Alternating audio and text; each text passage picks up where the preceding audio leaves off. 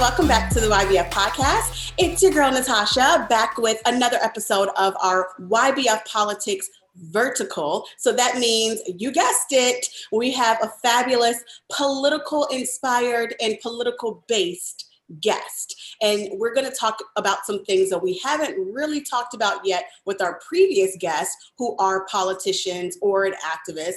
We're talking about politics from a different angle, um, n- not just politics, but how we even groom people to be in politics. And this is such an important conversation. And I'm so excited to talk to the president of this fabulous organization. Um, and we're going to get into what they do, um, why they're here for women, progressive women, democratic women, and women of color specifically, but not only. Um, and we're going to get into everything that they're about because I think it's just so necessary, so needed. And I can't wait to hear all the fabulous things you guys are doing. So please welcome to the show A'Shanti Gholar, the president of Emerge. Hello. Hello to you. Thank you for having me, Natasha. Yes, of course. Thanks for being here. Um, and just so everyone understands how the universe works, um, about a couple of weeks ago, I was sitting on a panel um, about politics and voter suppression and just talking about the effects of those things. And we got into a, a conversation about why people are so disenfranchised from voting even even after even outside of voter suppression just why people are so disenfranchised from voting and i said i don't blame them because if you really look at the landscape of things it does feel like your vote doesn't matter it does feel like what you say doesn't really go you know? Like it, it doesn't you don't have a huge say in everything that's happening right now. So i asked one of the panelists how do we combat that? What can we do differently? If we're seeing that there's only two candidates there we're not really you know, emphatic about either one, one of them. Part of that is because we didn't have much say about who even got that far, who even got to the primary stage, who even got past the primary stage. So how do we change that? And that person said, we need candidate incubators. And I'm like, huh, a candidate incubator. I didn't think that that existed, but it makes perfect sense. That's how you create and groom the type of people that you want to see representing you, or at least in the running to do so. And you don't always need the Democratic chair or the Republican Party chair to choose those people. So, crazy enough, I was doing research and this organization popped up while I was doing research about that. And they also reached out around the same time. So, y'all, it's just so, it's, it's just it's just in the stars that we chat. So I love it. so A'Shanti, please tell us, tell us what Emerge is about, why you were inspired to to affiliate yourself with the organization, and what are the goals? Absolutely. So with Emerge, how I came to the organization is I'm a co-founder of Emerge Nevada, which was founded in 2006 and at the time, I was the first Black woman president of the Young Democrats in Nevada, also the first woman president. Now, mind you, that's an organization that had been around since the 1960s. Right. And I was the first woman, the first Black person to hold that role for hmm. an organization where we know the majority of Black people identify with the Democratic Party. Right. And I received an email one day from Maria Stark, who was leading the organization at the time, asking me to get involved with bringing this organization emerge to the state, which wanted to focus on recruiting and training Democratic women to run for office. And that really resonated with me, not only from the position that I was in, but also looking around Nevada. I could count the number of Black, Brown, Indigenous women in elected office on one hand. I didn't have a lot of people that I could go to for mentorship and support I had to look to Washington, D.C., which is where I discovered the colored girls. And it just brought back to me just all the memories of being a young girl who learned that she loved politics at a young age. I fell in love with C-SPAN, but I didn't see a lot of women. I didn't see a lot of people of color. Of course, that makes you think, is this world even for me? Hmm. So I knew I absolutely wanted to get involved with Emerge, and we created Emerge Nevada. And our mission is really simple to recruit and train Democratic women, empower them to run and win. We've trained over 4,000 women. Half of them have run for office. Almost 800 of them are currently serving in elected office. We're in 27 states across the country. And what we do is we demystify the process of running for office, but we are very serious about the fact that if we want to have an inclusive democracy, some people say reflective democracy. I believe in an inclusive democracy. That means that we have to have people from all walks of life running for elected office. So we don't immediately look for the candidate who has immediate name recognition or comes from the political family or who can self fund. Not to shun those candidates, but that's how it goes a lot of times. That's who people look for, and that's how we get a political system that looks the way that it does. Right. So for us, this is about the London Breeds of the world, who is the mayor of San Francisco and yeah. who grew up in public housing. This is for the Leslie Herod, who is the first open LGBTQ Black woman state legislator in Colorado. This is for Rachael Rollins, who is the first Black woman DA in Suffolk County in Boston, who was one of the reform Black women prosecutors. So it is us making space for those women to run for office and serve and create the inclusive democracy that we know we all need. Yes. And people ask us all the time, well, why women? And the fact is, women are 51% of the population. We're most certainly not 51% of elected offices. There are 520,000 elected offices in this country. Men occupy about three fourths of those offices. How many did you so, say? Let me write this stat down because I've never actually heard that. There are 520,000 elected offices in this country. That means there are 520,000 people that we vote for to make decisions for us in our daily lives. That is a lot of freaking people. And when we look at women, women are more collaborative. They're consensus driven. They co-sponsor and introduce more bills. But women also look out for the whole community. Right. There's normally just one issue that inspires a woman to want to run for office.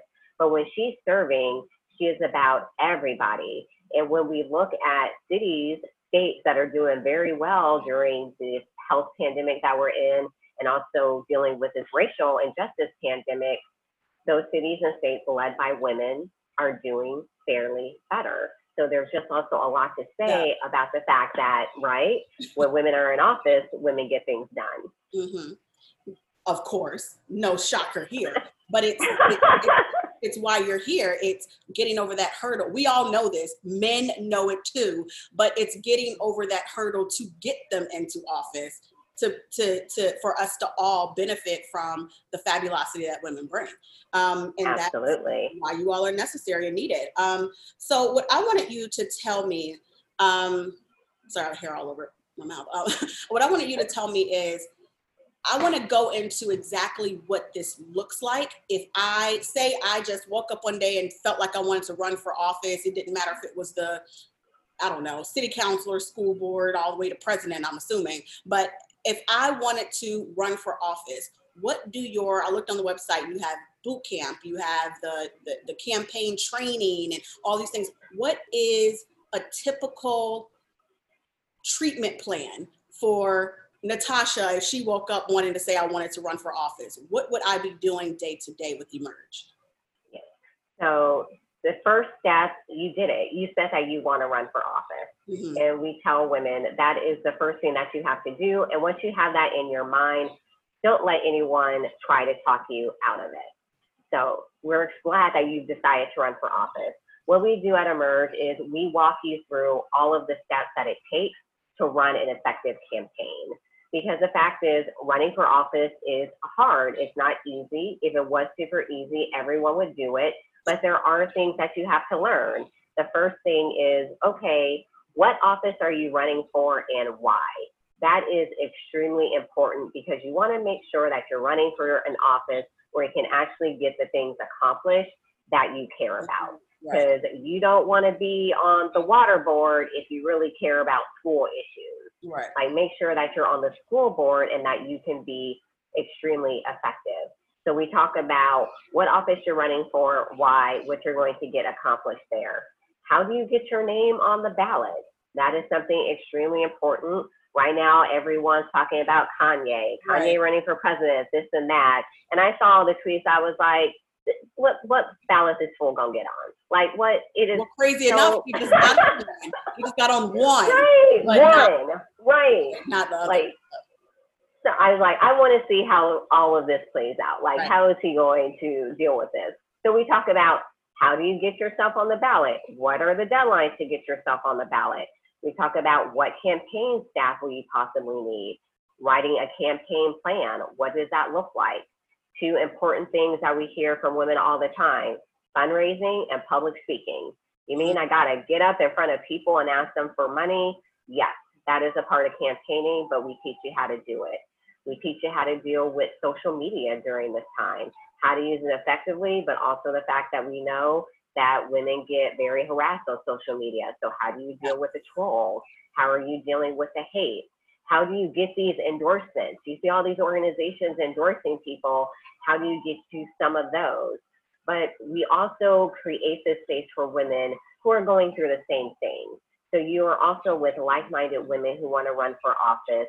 So it's giving them that space to ask us those questions that you really can't do in a mixed environment. right. It is the questions about, okay, I know that I'm a mom and people are going to be like, why aren't you home with your kids? Why are you knocking these doors? Why are you knocking these doors? How do you And those are that? legit questions that women get asked when they're campaigning. Why aren't you home with your kids? These are not questions that men get at all. They get questions about, you know, just are you even qualified to do this? What about all these things in your past? We talk about owning it, like get ahead of it Right. be truly honest. We help women walk through all that. There's a conversation about, all right, my partner is being a total ass. Anyone else's partner being an ass? All right, how are you dealing with that? Right. So it's not only us walking women through all of those elements of the campaign, but also them being able to talk to other women who are going through it and have those conversations. And one of the things that our alums have started to call themselves is sisters. So the emerge sisterhood. So they create these bonds. So also once you finish our program, you're not alone. You Right. have the staff that help you with the campaign, but you also have your emerge sisters who are there to help you along the way. So it's waking up, knowing you want to run for office, signing up to do emerge, and we spend that time getting you ready and prepared to be a great candidate on the campaign trail. But we're also just not leaving you out there alone. You can always come back to us for advice and support, which is something you don't get from a lot of training organizations. And when these people, when these women sign up and start this boot camp process, um, I'm assuming it's maybe both in person and digital because you all have offices in specific states. And you were even saying on your website, you know, if you want to bring Emerge to your state, then do this, do that. So is it, do, do you have to be, say, say Emerge isn't in your state, is it possible to still associate with you and get your services or does it need to be literally like an in-person situation with an emerge representative there in your state You know, it is both. We do pride ourselves on our in-person signature training program, which is the 70 hours over five to seven months. oh So wow. that is our bread and butter. Look, we, we get into it. When I say you're gonna learn lots of things, you're gonna learn lots of things. So that is our signature program that we do in person. But with COVID, we moved that online. We did have a lot of women in our training program at that time who finished the program. I've actually been speaking to a few Emerge graduations, which is great. And a new curriculum that we created was our campaigning through crisis because we knew the fact is, okay, this pandemic is going to completely change how people are campaigning. And we wanted to make sure that we we're helping women with a pivot for your communications, for your social media. You Right. can't knock doors anymore. How are you reaching voters? So that was something that we did online. And then we also have our national boot camps that we do. And those are for women who may be in a state where we don't have an emerge program. you can come and do the boot camp, especially if you're an active candidate who's running and you've never had any training and you would like some training. That is what our boot camp is for. It's to help those women who woke up, made the hard decision to run for office, to give them that support to make sure that they can win. And the type of, I do see that you all do specifically focus on Democratic women, but there's different types of Democrats as well. Mhm. Um, Yeah. Do you all, are you all specific about the type of uh, political affiliation of the women that approach you, of who you will work with? Um, and so there's conservative Democrats, there's liberal Democrats, there's progressives, there's there's green people who also identify as Democrats. Is there a distinction on your end? Now, for us, if you are a self-identified Democratic woman, Emerge is for you. And that's because we know it runs the entire spectrum. Yeah. And the fact is, it's like if you're a conservative Democrat, that's going to work well in some of these states where your area may be more conservative. It's why we have our affiliate structure because running for office in Georgia is very different than running for office in California. Yeah. Running for office in Virginia, very different than running for office in Washington state. So it's that reason that we have our affiliate structure so that the women are trained to run in their state for the people that they are going to represent. So if you're a self-identified Democratic woman who wants to run, you have a home at Emerge because we teach you how to be the best candidate for your district, which is something we extremely need right now because so many people feel that their elected officials have failed them, that they're not getting things done. So we're going to help you be that best candidate for your constituents. Um, have Have you ever told anyone no? Oh gosh. So we have not told people no. We do have an application program and we accept women into the program based upon where they are at. We really do want women who are looking to run for office in three to five years. So those are the women that we're really looking to get into the program. Look, you, you gotta build a bench. You gotta get the women ready. I tell people all the time, one thing you don't want to tell me is that you can't find a qualified Democratic woman to run for office. Right. That will get you punched in the throat. Just Right. don't say that to me. There's so many. So we do prioritize women that we take in the program, but for the women we don't accept, we do send them to some of our other offerings that we do have, such as a taste of emerge, you know, to help them really get ready with thinking about all the things that they need to do to run for office because we do have women who apply to the program who know they want to run but aren't sure about that office if the timing is right so still offering that support Hmm. but then we also send them to other training programs who would be a better fit for them at the time where Yeah. they're at on their journey which is i always tell people emerge is extremely collaborative in this space we're not competitive at all because if we want to get 50% of women in these elected offices, not only one organization can do it. You need different partners. Right. And then also for some women, our program may not be the fit for them. It may not be great to do 70 hours at this time, so they may need something shorter. So sending them to different organizations. So for us, we're not here to tell women, no, don't run for office. They're going to get that from other people at all. It's for us is if you're applying to the program, we accept those women who are like definitely ready on their journey. And for the women who we don't accept, still supporting them so we can get them ready for their journey. Mm-hmm.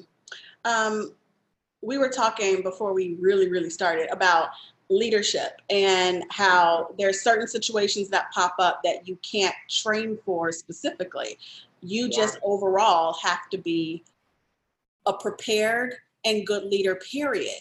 And then if you are, you can really handle anything that comes at you. Will you handle it perfectly? No, but you can. You're you have the ability, you have the tools, you have the resources, you have the experience to at least handle it to the best of your ability. That eventually will be good and right. Unfortunately, we do not have that in our federal government right now when it comes to the White House. Yes. Um, what are you teaching the the women candidates now? Um, with, with this pandemic going on, knowing that this could happen again, and knowing that there's, I feel like every day is freaking Jumanji. Like every day there's a new something, a bubonic plague, a something. Like, so it's just preparing us that there's going to be more craziness to come. So, what are you training and teaching the women now that's different than you were before the pandemic? So, when the pandemic hit, just like you said, we knew that we absolutely weren't going to get the leadership that we needed and deserved from the White House, and that it was going to be the state and local leaders who are going to get it done. So at Emerge right now, our the thing we're talking about is leaders matter. That's our hashtag we're currently using because leadership does matter at this time, and we are seeing women become strong leaders. What we're telling our alums now is the same thing that we would tell them if there wasn't a pandemic, if there were we are still in normal times. I don't even know what that means anymore. is like lead with confidence, lead with faith, trust your gut. You were elected for a reason. You're in that position for a reason. And I really want to highlight Black women mayors right now. I mentioned London Breed, but we know there's other Black women mayors across the country who are just killing it with their leadership. And they will all tell you, I actually sit back and I listen to the people around me because I also surround myself with smart people. Right. I know that I'm not going to know everything, so I listen to the experts. Mayor London Breed, she will tell you, I listened to the experts and they told me the stuff coming out of DC, that ain't the truth. This is going to get really bad. So she took those early steps in San Francisco with social distancing, sheltering in place. But we also know because she was a woman mayor, a black woman mayor, she faced criticism. She yes. was ridiculed. People said she was overreacting literally on the day that she was doing shelter in mm. place, stay at home in San Francisco, you had de Blasio telling the people in New York, just go about your business. This True. isn't a big thing. You'll be fine. Guess what? San Francisco was one of the first cities to flatten the curve. Unfortunately, we know what happened in New York. So, what we're telling our women during this time is continue to lead with confidence. Right. And at the end of the day, it's better to have someone say you overreacted than not to have reacted at all and you right. kept people safe. And that's what we're seeing our women do, not only just from those decisions that they're making, but how they're looking at the aspects of how this pandemic is impacting people that other people didn't even see, such as with school lunches, knowing that so many of the students, that's where they get their only meal of the day. So we had lots of our Emerge alums working with the USDA to make it so that parents could just go to any school to pick up a lunch for their kids.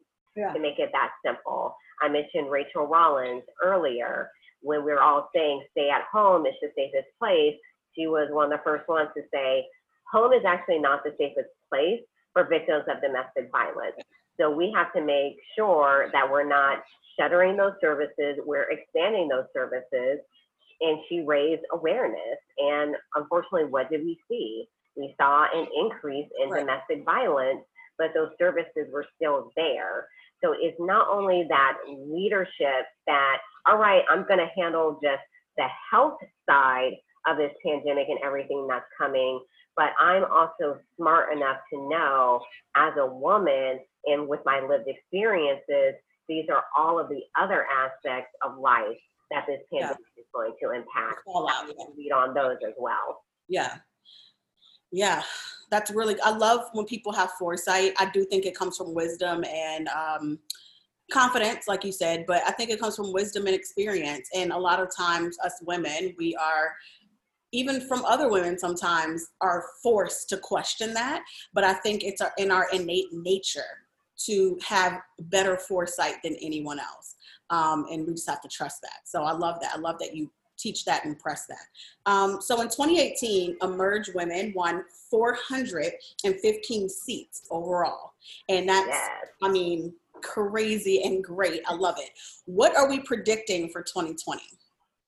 Oh, we're still going to have a lot of wins. Even in this pandemic, we've still seen a lot of Emerge victories across the country just in Maine, we had so many of our alums win that we're really excited about. But I think the best story that I can tell about how important voting is during this time, how people are still seriously taking elections, and how women are still really great and in many cases preferred candidates is with our Emerge Wisconsin affiliate. We didn't even know that they were going to have their elections until election eve there was just all this back and forth about how it's going to be postponed, but they ended up having the elections. We had 59 of our Emerge Wisconsin alums on the ballot. 50 of those women won their races. And we know that there was huge turnout in Wisconsin. So the fact is, women's leadership isn't slowing down at all. And when we talk about women getting elected into these roles, I really don't like when people dismiss it as a wave because I also think that just diminishes women and what we're able to accomplish. And it also diminishes women who are in elected office, who are running for higher office and getting elected to those seats. Right. But the fact is, this is a movement. Emerge has been around since 2002. We know that you have to work on this every single day. So right. what we're seeing with women running and winning, this is how it's supposed to be. This is what we have been building up to. Is having more and more of these women win, especially more and more black women win these seats. But the fact is, even with all of these women running and winning, it won't be until tw- the 2080s that we'll reach parity. And that's just 50% women in office. In the 2080s, even at the record, the, I know whenever I tell people that, even with the record number of women who are running and winning, that is how far off we are from parity. But I also want to be clear when I'm talking about parity 50% women, 50% men, that doesn't mean we're going to have parity in every state. That right. doesn't mean we're going to have parity in every elected office. That doesn't mean Black, Brown, Indigenous women, LGBTQ women, women with disabilities, young mm. women will be at parity. At right. the end of the day, I always say this work has no end date. This is something that we need to continue to do, and we're just going to continue to see more women running and more right. women winning. But even with all these record numbers of women running, we still don't have women running at the same rate as men. Hmm. Still have more men who are running, but when women run for office, they win at equal rates as men. So part of this has to be us getting more women running, which is why Emerge exists. And I think another major factor is resources and money. And yeah. how do you all attack that? She could be the best candidate in the yeah. world, but if she don't have the money. Exactly. We talk about it all the time, especially for Black women. That is a huge barrier. We hear about these words all the time. Are they a viable candidate? Are they electable? And I really can't stand those words because what you're really saying is straight white men, because that is what we have always that's not the standard. Be, yeah, that's the standard. That is what we have always deemed to be electable. That is what we have always deemed to be viable. That they are the candidates who can always win a race. And then, as candidates of color, we also have to contend with this old, antiquated notion that I also can't stand that people of color can only represent people of color. When a white person wants to run in a district that is majority people of color, no one says anything. But oh. heaven forbid a person of color try to run in a majority white district, oh, you can't win here. So there are all of these things that women candidates have to deal with even before they decide to run. And then you do have to deal with the resources. And you will have people tell you all the time, well, it's not your turn. No one there's going to vote for you. You know, just wait and we can find something else for you. And I tell women all the time that if women constantly listen to the naysayer, the person that told them no, we wouldn't have any women in elected office, period. Because there's always going to be those people. Right. And you can raise the money, you can overcome those barriers, but we don't act like they don't exist because they do, especially for Black women when they're running. Fundraising is one of the biggest barriers. Most Black women actually win their races by low dollar donations, which is something that I focus on a lot. And people need to realize your $5, your $10, your $25 a month that you can give to a candidate, that adds up in the long run. And what women don't have in resources and money, they make up in shoe leather and having a really good message to get out to their community to do things. Right. So we talk about the fact that, yeah, as a Black woman, it's going to be doubly harder for you to get it done because we have to realize we're also playing in a system that was not built for us. Right. We're playing in a system that never even anticipated our political participation. And we got to talk about gatekeepers. Gatekeepers do not look like us. Mhm. And at the end of the day, for them, a lot of this is retaining their power. You can be the absolute best candidate and they know it. But if you kick out Johnny and Johnny is my connection to getting all of my things done, that messes up my power. Yep. So we have to realize too, there's all these power dynamics at play as well that lead to these barriers because we are here disrupting systems. And there's Right. a lot of people who don't want us doing that. Right. And real quick, because I do have a question about that specifically, how many Black women are your alums right now who are running in 2020? Oh my goodness, I gotta get the updated numbers, but I have to say at least a good third of them, Okay. which we're excited about. Okay. And how many total do you have? Our total Black alums, Or no, I mean total total alums for 2020. I mean running for oh, our, oh, we have 715 alums running. Oh my gosh, I love it. I love it. I love the growth. Um, so uh, back to what you were saying about gatekeepers. Um, that brings me to the Democratic Party and the Republican Yeah. Party.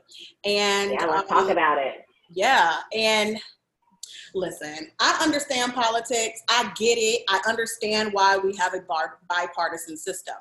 I understand that there has to be a regula- a regulatory board of sorts to choose the candidate. I mean, you have to have some type of form of organization here in order to choose candidates for your party. The issue that I'm seeing, and Alexandria um, Ocasio Cortez brought this up a lot and got a lot of flack for it. The issue that I'm seeing is are you all really the organizational board for the entire Democratic Party? And not really to me, because the certain people that you all have chosen to back, one, I don't remember being asked if it was okay to back that candidate in, I don't know, Kentucky or wherever it was. Like, I don't remember checking any box or you didn't send me anything. I'm a registered Democrat. You didn't send me anything.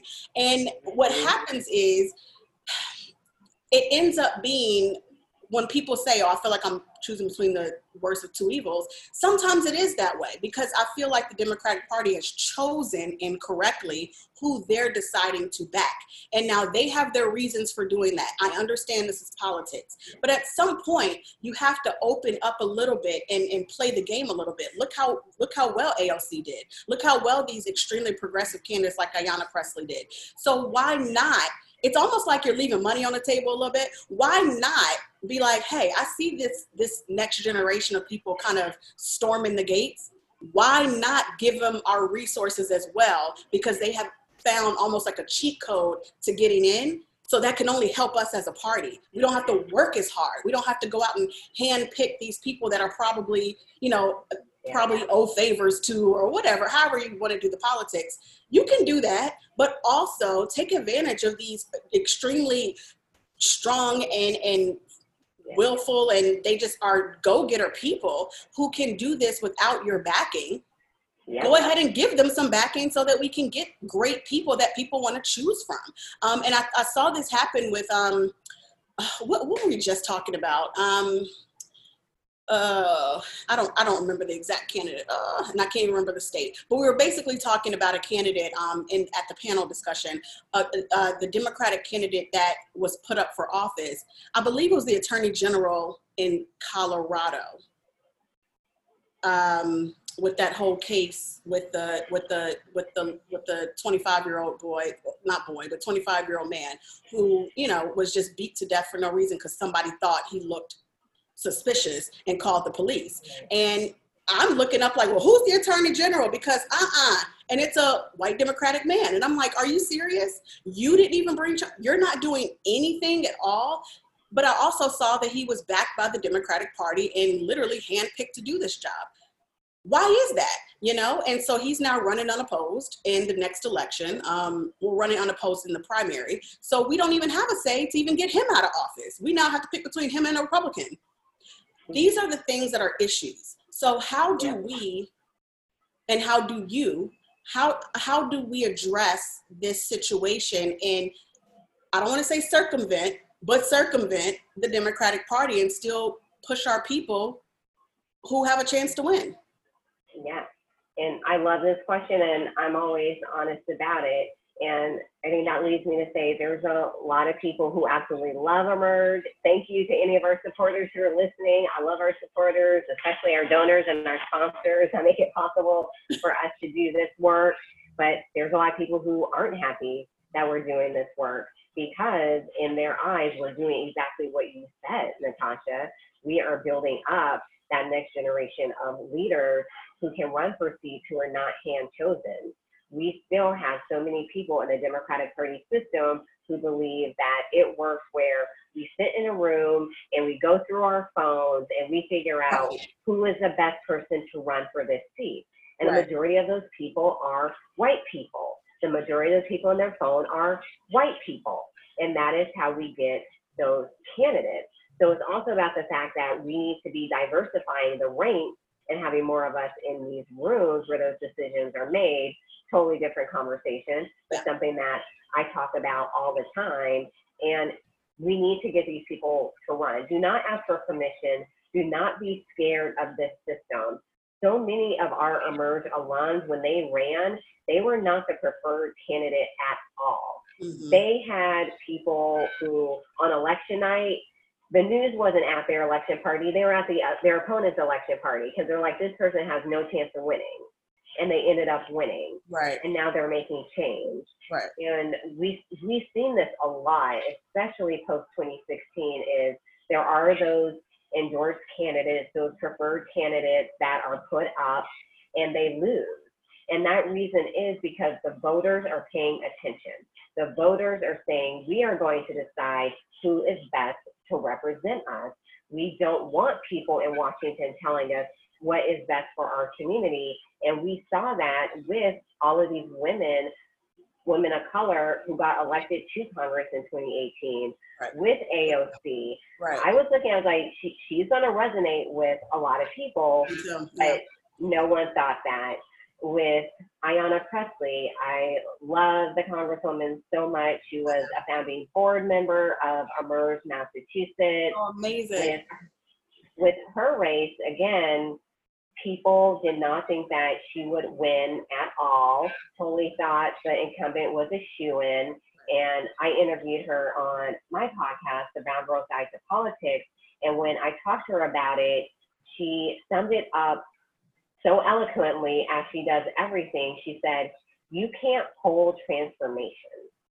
You can't poll what is happening in these cities unless you are really on the ground, if you are that person who is in tune with the community. And that's how she won her race. That's how Sharice Davids won. That's how Deb Haaland won. That is how all of these groundbreaking women did it because they are in tune with the majority of their community. Right. So that is what is going to take is just running and just doing it. And don't be scared that you don't have the the blessing. You know, no one's like, what is it like with a little sword? What Queen Elizabeth does. Yeah. You don't need that. You don't need that at all to run for office. And what we're seeing with so many women running, women of color running, especially these young women running, you don't have to wait your turn. You don't have to wait to be asked. And yes, there's always going to be the Democratic Party. I've worked twice at the Democratic National Committee. I love my party, but for me, loving my party is also being honest about the things that my party exactly. does not do well.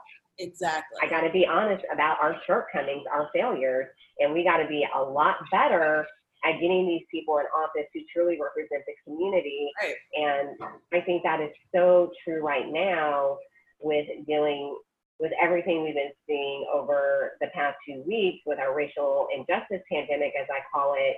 Yeah. When you're looking at these city councils that are actually making changes to Yeah. their systems, who are doing police reform, criminal justice reform, all of those people on the city council, they were not the preferred candidates. Right. They were people who were like, people were like, oh, you're not going to win at all, but they're there and they're getting it done. And that's how you make change. And that ties back to how we started the conversation. And you said there's so many people who just don't care because they're like, I don't see the difference. I don't see the change. Those cities have changed because people did vote for those candidates. It is possible. And I tell people, like, it's not going to happen overnight. We created Emerge Nevada in 2006. It wasn't until 2019 that we saw Nevada become the first female majority state legislature due to Emerge Nevada alum. Right. But we can't get complacent because that is what they are relying on. Right. For us to get complacent, to continue to not care, and that is how the system will continue to not change. Right. It took them decades to set up their strategy to get to exactly what we see now. It's going to take a long time to dismantle it and to put something new in place. So people just need patience, but also I encourage people to look to your local governments like you said if your only if your only measurement of success is did congress pass this or did the president get elected that i wanted to get elected you're going to be waiting a hot minute but if you look at your immediate you know local government you might be overlooking what they're doing you know Yes, I tell people all the time the state and local offices have the biggest impact on our daily lives. Yeah. And I, I tell this story all the time. I worked in the Obama administration at the Department of Labor for Secretary Solis. And we were out doing a visit. We were doing black engagement. We were leaving a church. And this woman came up behind me when we were leaving, like hugged on my dress and completely went off on me about this pothole on her street. Or why hasn't President Obama fixed this pothole? Because she donated to him, she voted voted for him, she wants her pothole fixed. I was like, ma'am, the president doesn't deal with potholes. yeah He has lots of other things to do. And I was like, so who are your local city people? Do you have a council? Do you have a commission?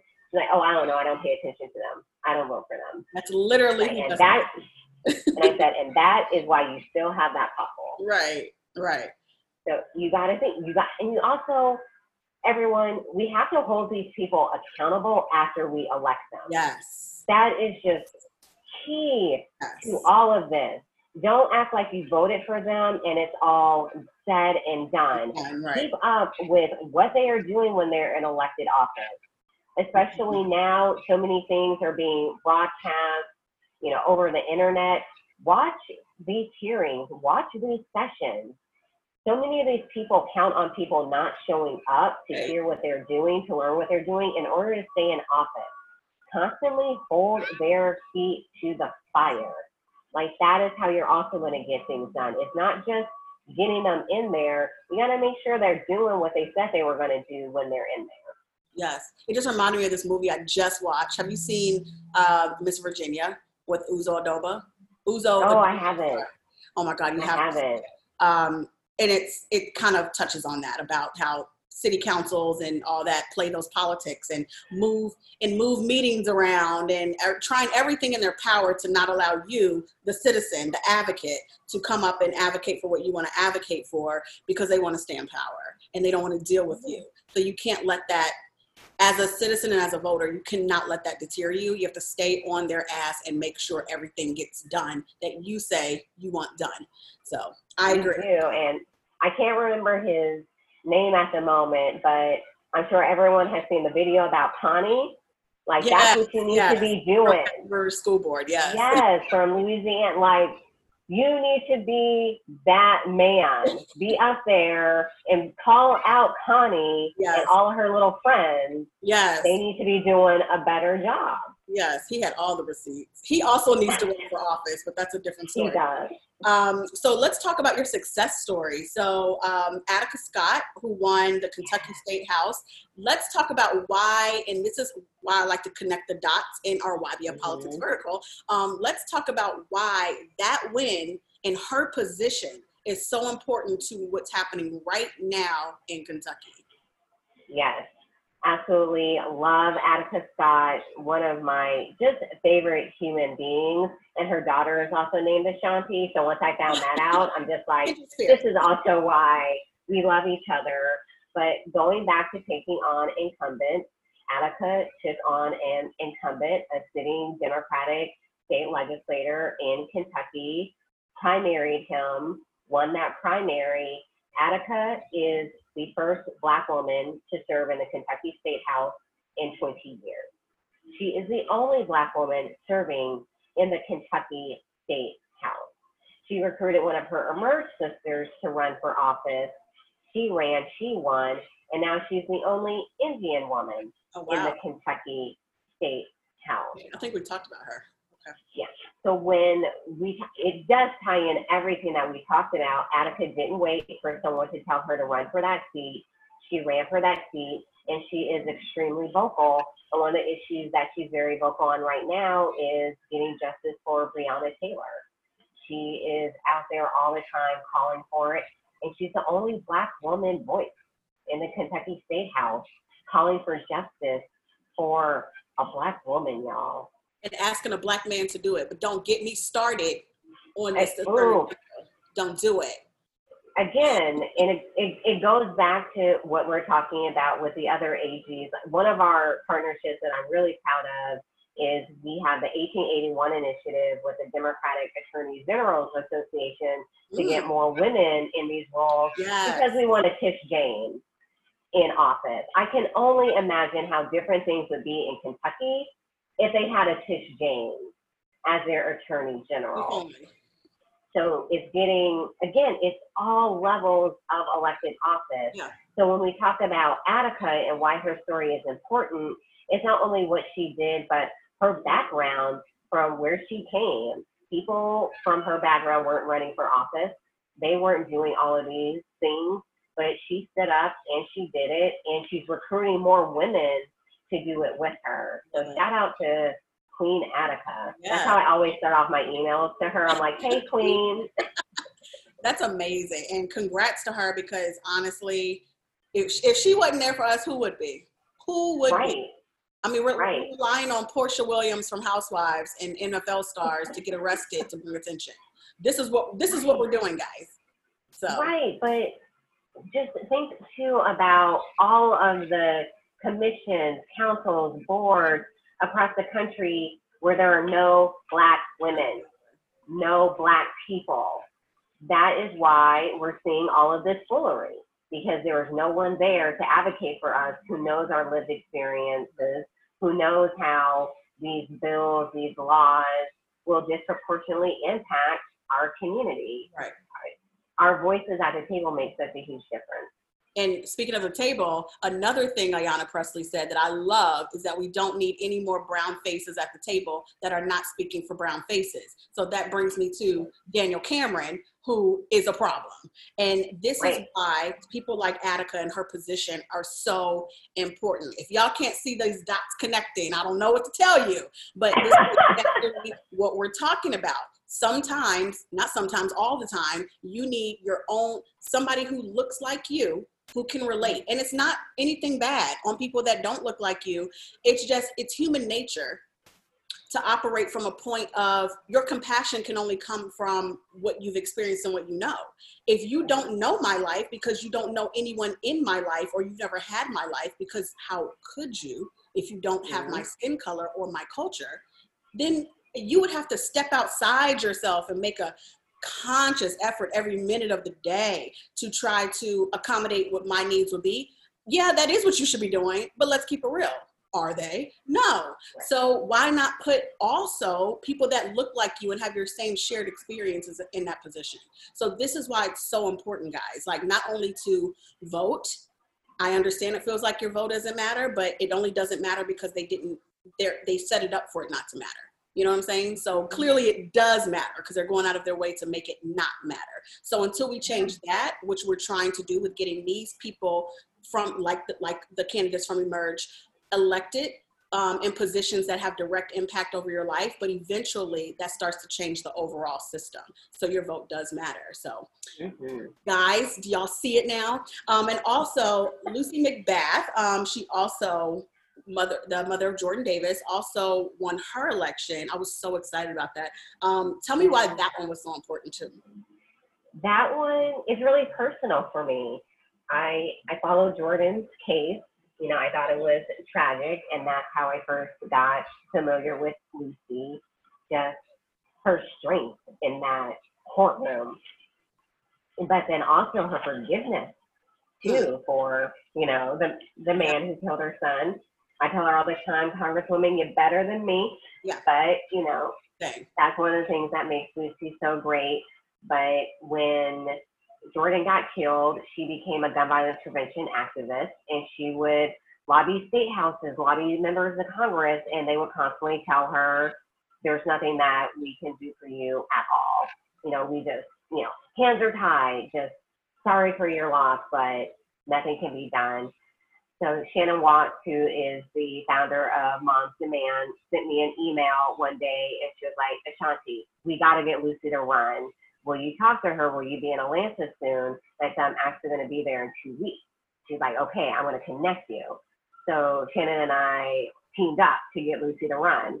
So I sat down with Lucy at that time. She was thinking about running for state house. And I let her know, Lucy, you have everything that you need to run for office. Come do an Emerge boot camp. We'll make sure that you just get the skills to learn how to run a great campaign and she did our boot camp that we had in Atlanta in 2017. And in February 2018, she called me and she said, Shanti, I've been praying on it, but my heart is really in Congress. I know that's where I want to be. I know that's where I can get things done. I said, Lucy, absolutely do it. We, you know, you are getting started late. There's going to be a primary. You'll probably have a runoff, but I totally believe that you can win this seat. And she did it. And you know, she beat Karen Handel. You know, it was a close election, but now she's in Congress getting legislation passed that people told her that could not get done right. at all. And that goes to just us talking about our experiences, the people closest to the pain should be closest to the power. And that is very true with Lucy's case, everything that she is able to accomplish. So I, I love Lucy so much. I'm glad about everything that she has done mm-hmm. and how she's also inspired so many women, unfortunately, who have also lost children to gun violence to step up and run. She's been that inspiration, that role model that they've needed. So very, very proud to call Lucy an Emerge alum and glad that I was able to work to really get her to take that step towards for office. The um the the shooter, the killer in her son's case, at first got off, but then in the retrial was was convicted. And um, but he used the stand your ground law, and this happened in Florida. So we all know mm-hmm. how that goes. And I'm yeah. just hoping that if people can understand that when we complain about certain laws on the books the only way those laws stop hurting us is if you put someone in office to combat and contradict what another person in office set there already. It can't just magically disappear because you protested against it.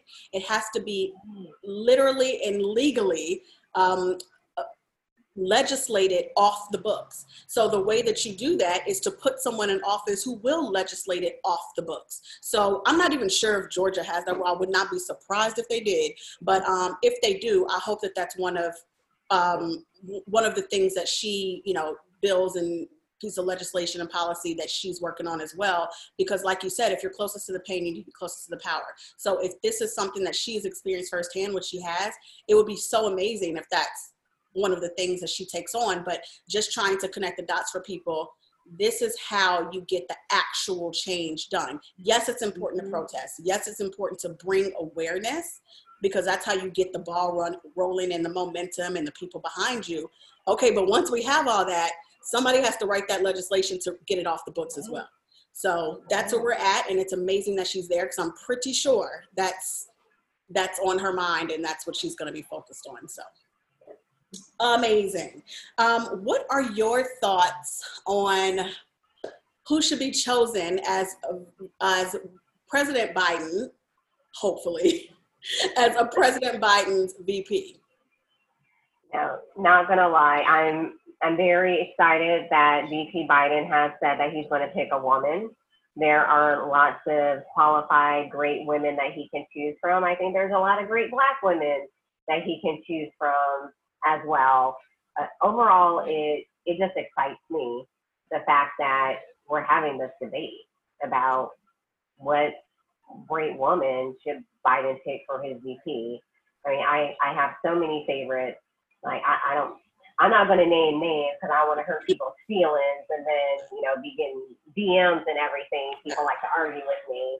But I think there's so many great Black women who would be fabulous from Stacey Abrams to Kamala Harris to Susan Rice, Val Demings, all fabulous women. If he does not pick them to be VP, I do want to see them somewhere in his cabinet because I also think that's part of the conversation we need to be having that we're really not is yeah, the VP is important too, but we're going to need people to go into these agencies and undo a whole bunch of foolery. Yeah. And we need to see some really good women in these positions, especially. Black women. I would love to see like another black woman leave the Department of Labor where I work, like HHS, DOJ. I think there's just so many areas where black women's voices are needed, not only on the ticket, but throughout the entire administration. Okay. I think it can be great because overall, when we just look at black women's representation as cabinet secretaries, mm-hmm. that's also low as well. So let's talk about getting the black women in those roles too. Right. Well, I'm here for a black woman on the Supreme Court. That's my main concern. And if Biden yes. says that, he's a shoe in. I, I, just have a feeling. I just have a feeling. he he has promised us that. He has promised us a black woman on the Supreme Court. Mm, like he promised it. Oh yeah, yeah. Like yeah. The, but if like, Joe, you Joe mm, needs to not no Joe. See, that's where you really don't want black women coming after you. We heard you say it. We heard right. it. Right, so, that's true. And if he actually does it, he's getting reelected for sure. So yeah, that's, that's and we know there's plenty of black women he can choose from plenty. for that role. Plenty. So, um, who, what kind of characteristics, though, do you think, since you can't name names outside the names that have already been named, what type of characteristics should um, a VP have um, for, well, for Biden in particular? for him for his presidency that we hope comes into fruition what would those characteristics be that would serve his presidency well i really do think he needs to choose someone who can galvanize and excite people like okay. across the different bases i think that is just going to be so important i don't want us to rely on just the anti-trump vote right like yes that exists but that cannot be the basis of everything. Mm-hmm. We got to get people excited again about the presidency, what our president can do, what our country can be, because we know we've just become a laughing stock across the world. Like someone who's really just going to get people pumped up and excited again about just this country and getting things back on the right track. I think that's going to be the biggest thing and someone who can talk to these different constituencies well and not pander. Yes. Please, I'm so sick of pandering. Yes. Like when you talk to the black community, talk to us like you have some sense and you really know our issues.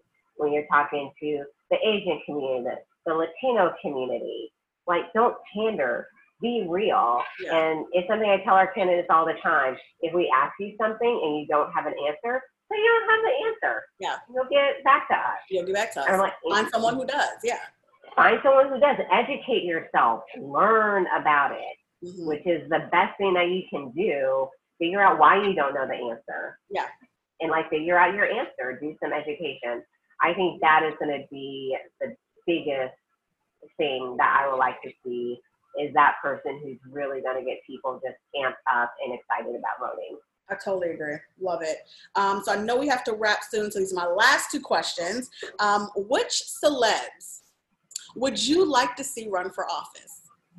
Oh my goodness. there has to be at least one. Yeah. I think there's some who are really good. I really think Gabrielle Union would be great Interesting. for running for office. Okay. I think just there's so many things about her I think that resonate with black women. Also, we know black women aren't a monolith, right. but how she talks about her story with sexual assault, Yes. how she talks about her struggle to become a mom, how she's now calling out racism at NBC. Yeah. Like I think all of those things, I think she would be a really great elected official. And because again, her lived experience, I think she would be relatable and she'd be able to get a lot of things done. I think she's great. Um, this next one, just because I would just love to see the things that she would say in Uh-huh. meetings, is Chrissy Teigen. I just think that would be so hilarious She would have her. She would give zero F's about any of this and just do whatever she wants. Right, right. Just to like have her there live tweeting something. I, I'm just, I just chose that one for my entertainment purposes only. Like what politics? I'm gonna enact this law because I feel like it. That's just. But, that's uh, someone who I actually tweeted about because she talks about running for office a lot is Cardi B. So she yes. she did this tweet where she actually said, you know, oh, if I had more education, Right. you know, I would run for office. And I literally did my groan where I'm like, oh, and I and because I, get so tired of women thinking that they have to be this full package to Right. run. That you have to have the master's degree or the doctoral degree. You got to have the husband, the But none of these kids, like literally. So Right, exactly. Like this fool woke up, said, I've never run for office before, bankrupted a whole bunch of countries, uh, companies, married a whole bunch of women. I get to be president. yeah, This fool can run. yeah, Ladies, you can run. yeah. But like I tweeted at Cardi, I was like, Cardi, like, no. Like, you you don't have to have like the education. Like if you have the skills, the drive, the determination, Yeah, that's all you need to run and succeed. yeah. So, also, I would just love to see her Instagram lives after she Right. comes out of a committee hearing, Right. hosting people. I think that'd be great. She would be epic on C-SPAN. That's all I know. Yeah. C-SPAN ratings would skyrocket. Um, all right. So, how can we, the people, help emerge and um, and get involved? Whether it's but if we want to run for office, or if we just want to help you and help your organization, how do we get involved? Well, first, thank you so much for having me on. I really appreciate the Sure, opportunity to talk you. about this great work. People ask me all the time, what is bringing me joy during this time? And I say, it's the fact that I get to wake up and do this work every day. The women of the network inspire me. But you can find out more about Emerge. Our website is emergeamerica.org. On social media, Facebook, Twitter, Instagram, we're at Emerge America. If you are a woman who wants to run for office, do it. I am asking you, that is your first official ask to run for office. Learn more about our programs. We will help train you. For all the men out there listening, ask those women in your life to step up and run for office. Men, you can support women as well along this journey. So ask them too. And you, by following us, you'll see all of the great initiatives that we're doing. We're doing our Leaders Matters virtual salon series where we're having conversations with not only our alums, but also different elected leaders. I'm having a conversation next week with Senator Cory Booker, and it's going to be talking about how he really supports women running for office. He's a man who's in office and he's not at all threatened by Right. supporting more women. So those are the great things that you can do to support us. And we also have a list of our alums that are on our website. So you can go to your state and see the great women who are running and you can support their campaign if you find out that their stances match yours. Yeah. Is there a cost involved to enter, to apply or to do the training? Yeah, so for the training, we do have a fee. No one has ever turned away because of their inability to pay. Okay. It's really not even the cost to put on the program. We raise money to do that. So it is asking a woman to invest, and it varies from as low as $300 to $1,500, depending on the state that you're in. The training costs more in state, but again, do not let that be a barrier at all to do the training. We always help everyone with the cost. That's in line with our values. Okay, love it. Invest in yourself, ladies. We spend fifteen hundred on a couple pair of shoes, so do what you got to do. All right. Right. well, thank you so much. And where are you located? I'm located in DC, so we Okay. have an office in DC, we have an office in San Francisco, and I live in lovely Alexandria, Virginia. That's where I used to live. Yeah, after law school, after I dropped out of law school, and um, I moved to Alexandria because I was working on the Hill. So yeah, crazy, crazy. But um, thank you so much for doing this. This was such Thank an informative you. discussion. And um, I hope our readers and listeners and viewers got something from this. Um, if you didn't, I mean, really, why are you here? It's so obvious how the dots connect here, guys. Um, but yes, thank you for all the work that you've done. Um, and guys, please, of course, subscribe, like, comment to everything that you see here um, on every platform from YouTube to Instagram to the podcast page. If you listen on Spotify, iTunes, I don't know, wherever you are, however you're in, um, consuming this, like, comment, and subscribe and tell a friend. Thank you guys for watching and listening. And thank you, A'Shanti, for doing this. And um, Oh, Thank you. Thank you so much. I've enjoyed this conversation. Thank you. Thanks, guys, for watching. Talk soon.